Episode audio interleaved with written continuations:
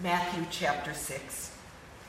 Be careful not to practice your righteousness in front of others to be seen by them. If you do, you will have no reward from your Father in heaven. So when you give to the needy, do not announce it with trumpets, as the hypocrites do in the synagogues and on the streets, to be honored by others. Truly, I tell you, they have received their reward in full. But when you give to the needy, do not let your left hand know what your right hand is doing, so that your giving may be in secret. Then your Father, who sees what is done in secret, will reward you. Do not store up for yourselves treasures on earth, where moth and rust destroy, and where thieves break in and steal. But store up for yourselves treasures in heaven where moth and rust do not destroy, and where thieves do not break in and steal. And where your treasure is, there your heart will be also. Thank you all. And uh, I know we're a little Bible heavy here this morning.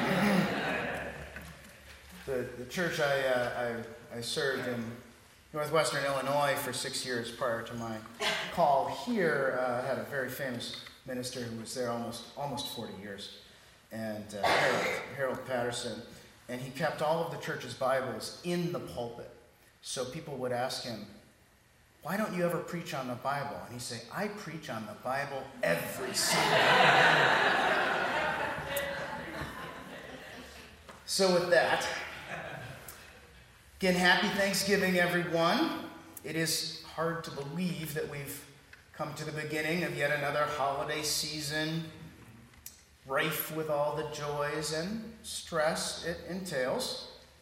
Many of us are preparing to connect with family and loved ones this week, for better or worse. And I, for one, am looking forward to our community Thanksgiving dinner right here on Thursday and then a blitz of other family obligations as the weekend uh, progresses. But ironically, it's not what happens Thursday that I actually want to talk about this morning. It's what happens Friday. Who knows what happens Friday? Black Friday. That's it, the so called Black Friday. And. Uh, um, and this actually was a, a very important day each year for my family growing up, and for many of us whose incomes and livelihoods are dependent upon the success or failure of the retail economy. Again, Black Friday is, of course, that day right after Thanksgiving that marks the official beginning of the holiday shopping season that culminates with the days leading up to Christmas and is the point at which retailers target for the break even point on the year. If all goes well, money generated from sales on Black Friday takes companies from the red, owing money, to the black, making money for the rest of the fiscal year, if all goes well. Indeed, in my household growing up, Black Friday was a big deal as my father worked as part of Kmart's upper management, and how much we had to spend on Christmas was directly related to how well the international retailer did from Black Friday on. And even though my personal holiday experience is no longer dependent upon the profit loss metrics of the retail economy, the Christmas shopping season is still an ever present force in my life and most of our lives, I would imagine. We are all inundated this time of year with an increasing fervor of consumerism. Not one, but two new iPhones have gone on sale recently. My email inbox and television programs are touting deals on new flat screen televisions, video game systems, three for one suit sales at Men's Wearhouse, and the like. I might actually take advantage of that one. Take Alex. Yeah. It's hard to be a minister and be outdressed consistently by your musician, but that's, where, where we find ourselves. Malls and local shopping districts are already piping in Christmas music at nauseum, and fake fir trees with lights do little to obscure the real message of the season buy more stuff. And in our culture, we are awash in stuff. An abundance of products and a sensationalist attempt to find happiness and acceptance through material possessions.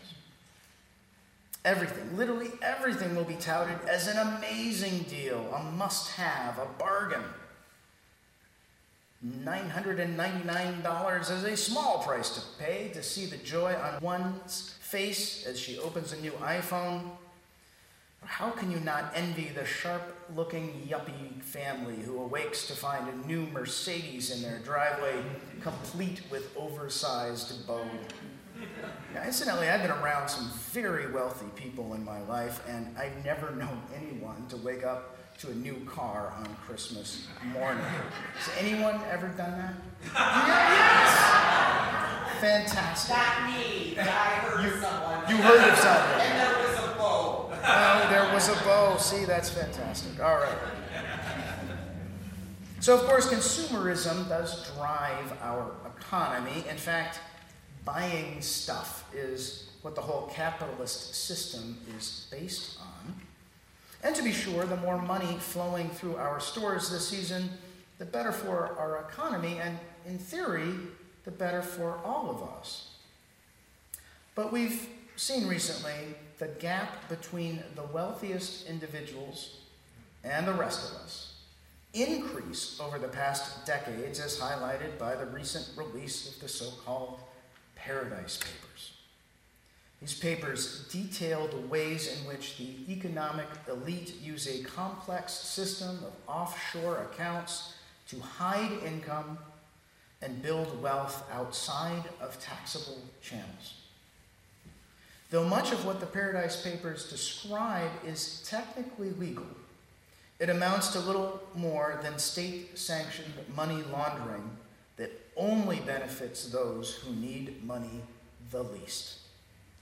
In fact, based on new calculations only available from the previously unknown data detailed in the papers, which came out a couple weeks ago, we have now determined that the world's richest 1% now controls 50% of the world's wealth. I'm going to say that again. The richest 1% now owns half of all of the wealth on earth. Now, in the United States, this means that wealth inequality, that difference between those in the upper classes versus the rest of us, is greater now than in any time post slavery, having just surpassed the period leading up to the market crash of 1929, which started the Great Depression. The average income of the top earners in virtually every industry has quadrupled since 1980, and this is adjusted for inflation. Quadrupled since 1980, going from less than $500,000 a year to over 2 million a year. Again, adjusted for inflation in 2015 dollars, I think. Everyone else's income has stayed virtually the same, fluctuating by 1 or 2% in the same time. And adjusted for inflation since its inception in the Great Depression, the minimum wage is nearly 50% less now than it was when it started. Or, or in other words, if the national minimum wage would have kept pace, just kept pace with inflation, it would be upwards of $15 an hour instead of the $7.25 it is currently. Remember trickle down economics? That conservative rallying cry of the Reagan and Bush administrations that claimed that the more money the wealthy had, the better it was for everybody else. Nice, nice thought, right? Well, we know that's actually the opposite of what actually works. The economy is not based on large scale investments from wealthy individuals, but rather the daily purchases of folks like you and me. How much we drive to see family over the holidays, what products we buy, what resources we use. It's not coincidence that the states with the highest minimum wage and the highest taxes on millionaires have the strongest economies and the lowest unemployment rates. Now, I'd like to highlight a brief story from my, my own life that helped me appreciate these facts just a little more. And uh, though Jesus told us not to tout your charitable giving, bear with me, there's a point here. In the fall of 2011, I was a new minister and newly elected to represent the Central Midwest District on the Board of Trustees of the Unitarian Universalist Association. There's a district that my church in Stockton, Illinois was a part of, and that Bradford Community Church was a part of. And uh, our headquarters at the time were in Boston. And when I, when I arrived at headquarters in late October, I think it was uh, over the Halloween weekend of 2011, the 26 person board had a huge docket of business to attend to from approving new congregations into membership in the association, to drafting and reviewing personnel policies, to monitoring then President Peter Morales' performance towards achieving our association's global ends. We literally had 40 hours of business on the agenda for the four days we were together. We were scheduled for meetings and committee sessions from 8 a.m. until 10 p.m. each night with time for hurried working meals throughout. But despite this overwhelming slate of business, we were taken by the Occupy movement. That movement that had been sweeping the nation, starting with the homeless village that popped up at Wall Street in New York, and then spread to every major metropolis and economic center in the country. Now, given that one of the largest and most visible encampments of the Occupy movement was in Boston's downtown financial district, this was simply something we as a board felt we could not ignore. After a brief discussion, the UUA board was unanimous in our decision to vacate our business for an afternoon and visit the Occupy Boston site, located just blocks, incidentally, from the building where I used to work when I was a technical writer for Boston's financial sector. All wearing bright yellow, standing on the side of love sweatshirts, the 26 of us board members, plus some of the UUA staff and other dedicated UUs, walked the roughly mile and a half trek from Beacon Hill down through the Duck Pond portion of the Boston Common, crossed Tremont Avenue, and traversed the financial district to come upon Dewey Square.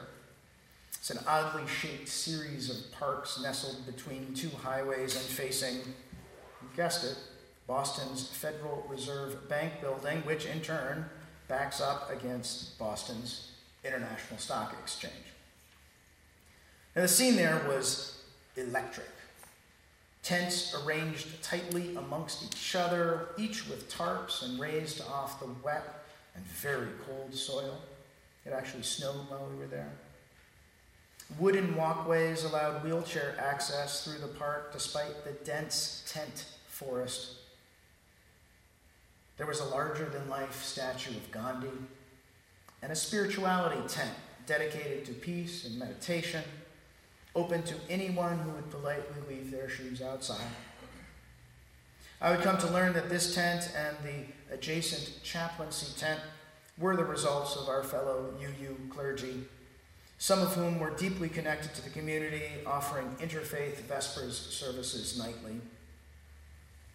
It was about midway through our afternoon visit that I met a man named Paul.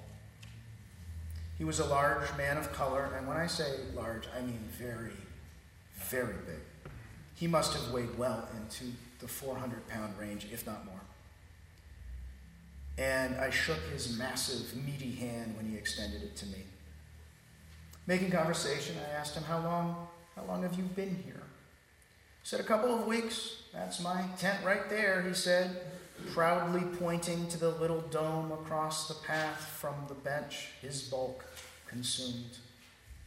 Covered with bright blue plastic tarps, the little cocoon looked barely large enough to fit Paul, let alone all of his earthly possessions. Very nice, I commented, my thoughts drifting to my new house and its complete absence of blue tarp roofing.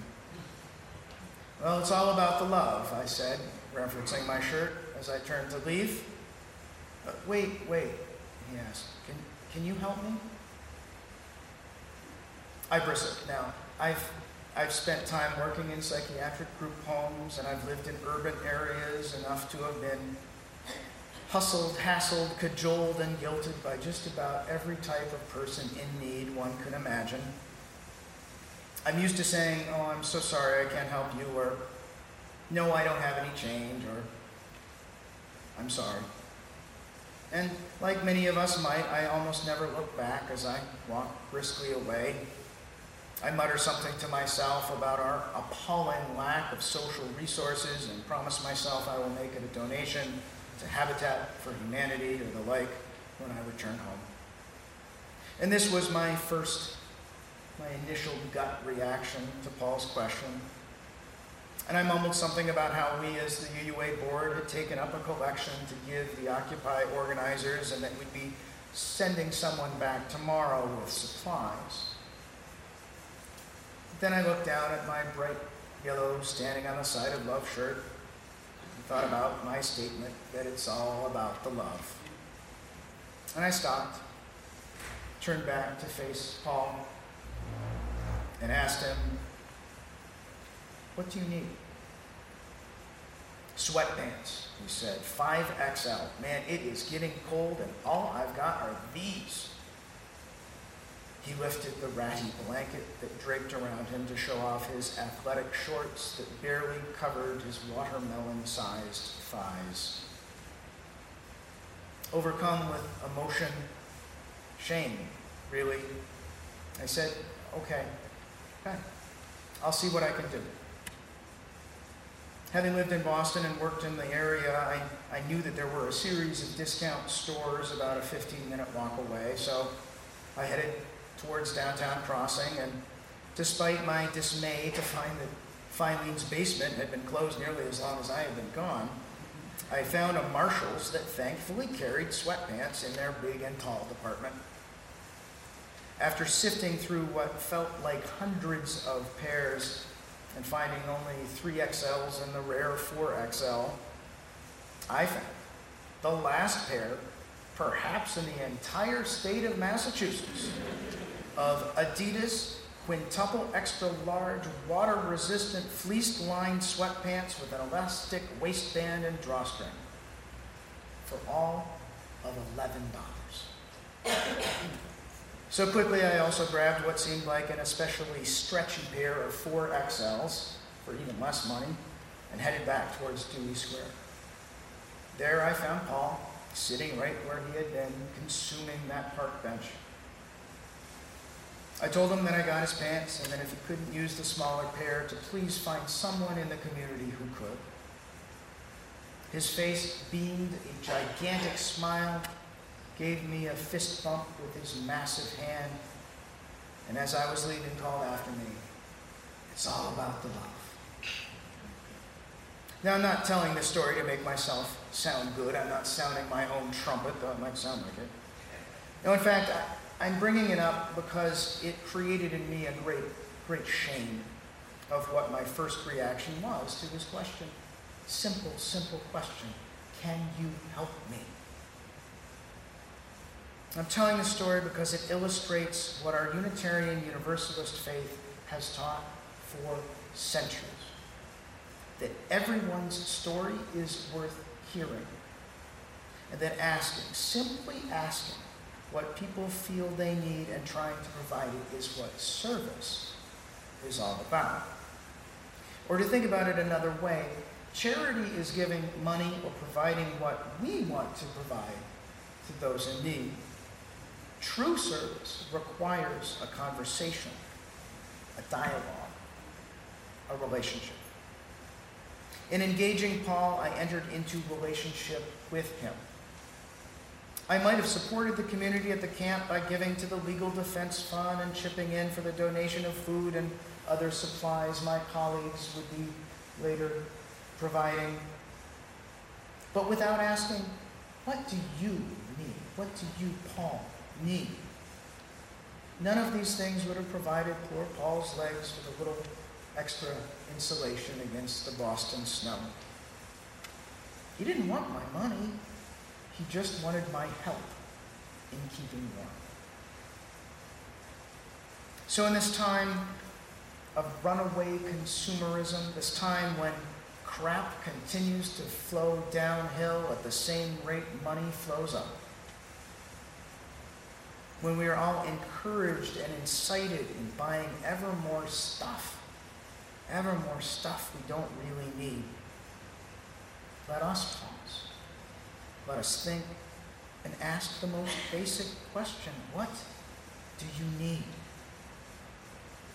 So let's all try to take the time not just to give, but first to ask. Because that is the first step we take towards serving truly, truly on the side of love. And that's what the holiday season, in fact, every season, is really all about. Happy Thanksgiving, everyone. May it be so. Blessed be.